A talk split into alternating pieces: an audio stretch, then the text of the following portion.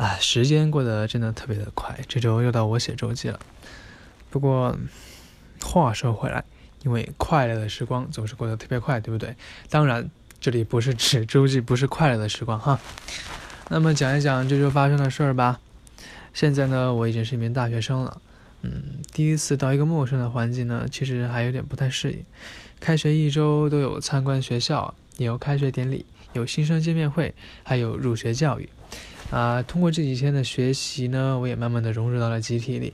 每天从早到晚都和同学们听着各个老师的故事，也听着各个老师所，呃传授的教课。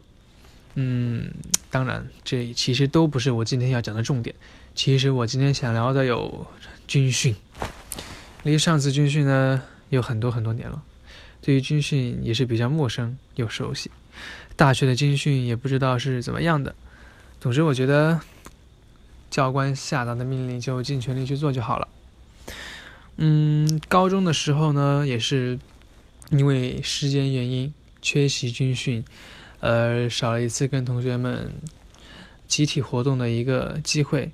那么大学就不会缺席了。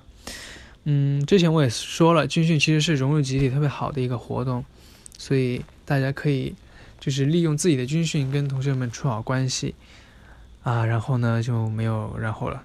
嗯，对军训充满期待吧，当然也对生日会充满期待。那么这次是十八岁的一个成年生日会，希望给大家一个不一样的生日会。自己呢也融入了很多自己的想法进去，那么就不透露太多了，因为其实准备生日会的时间也挺紧的，嗯，也得加点时间去排练啊，然后呃去训练这样才行。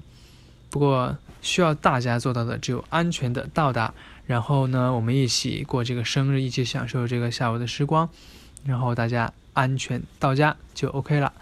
现在呢时间其实挺晚的了。啊，因为现在因为有工作的原因，所以说只能用语音给大家来录制这次周记，就允许我本人少写一个纸质版的周记吧。